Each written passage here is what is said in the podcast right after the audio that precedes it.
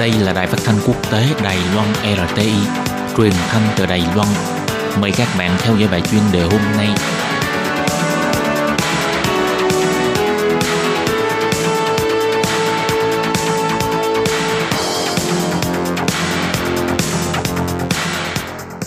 Các bạn thân mến, Hải Ly xin chào các bạn. Sau đây mời các bạn đến với bài chuyên đề hôm nay qua nội dung bài viết Hãy nghe chuyên gia về ung thư nói sao đối với quan điểm để cho tế bào ung thư chết đói, không nên ăn uống quá dinh dưỡng. Các bạn thân mến và bây giờ Ly xin mời các bạn đến với nội dung chi tiết của bài chuyên đề hôm nay.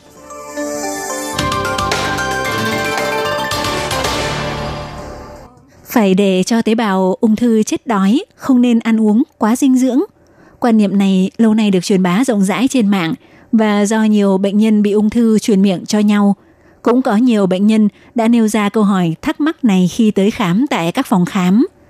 Theo chuyên gia về bệnh ung thư, bác sĩ Lý Khuông Hoa chỉ ra rằng trước khi tế bào bị ung thư chết đói thì tế bào bình thường cũng bị phá hoại, cơ thể rất dễ bị ngã gục. Do vậy, muốn chung sống với căn bệnh ung thư phải có đủ dinh dưỡng. Chúng ta hãy tưởng tượng tế bào ung thư trong cơ thể con người cũng giống như kẻ lưu manh tới khắp nơi để cướp tiền, Muốn đối phó được tên lưu manh này, chúng ta cần phải tăng cường lực lượng cảnh sát để đi bắt những kẻ xấu đó. Mà chắc không ai muốn dùng cách giảm lương của tất cả mọi người để những tên lưu manh không có gì để cướp, đúng không nào? Thì việc hạn chế không cho người mắc bệnh ung thư ăn uống dinh dưỡng cũng tương tự như việc không trả lương cho cảnh sát, cho dân chúng – và hy vọng tế bào ung thư cũng giống như những nhân vật ở trên bởi vì không có tiền, tức tế bào ung thư không có dinh dưỡng và vì thế thì sẽ bị tiêu diệt. Như vậy thì ngược lại, tế bào ung thư chưa chết đói mà các tế bào bình thường đã bị đói trước. Vì vậy, người mắc bệnh ung thư càng cần bổ sung dinh dưỡng, đây mới là quan niệm chính xác. Trên thực tế, việc chăm sóc dinh dưỡng cho người mắc bệnh ung thư đã trở thành một đề tài rất hot trong những năm gần đây – theo nghiên cứu của Liên minh Hành động chống ung thư châu Âu EPAAC cho thấy, người bị mắc bệnh ung thư thường xuất hiện tình trạng kém dinh dưỡng và lượng cơ bị giảm. Những triệu chứng này sẽ làm giảm thấp khả năng sống sót của người bị bệnh ung thư.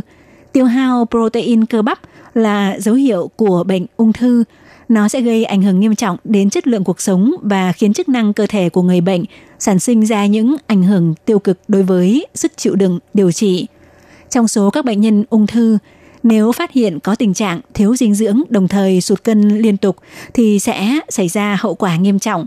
Có khả năng do họ không muốn ăn trong quá trình điều trị dẫn đến lượng thức ăn nạp vào cơ thể không đủ, hoạt động của cơ thể giảm và chuyển hóa phân giải bị rối loạn gây ra.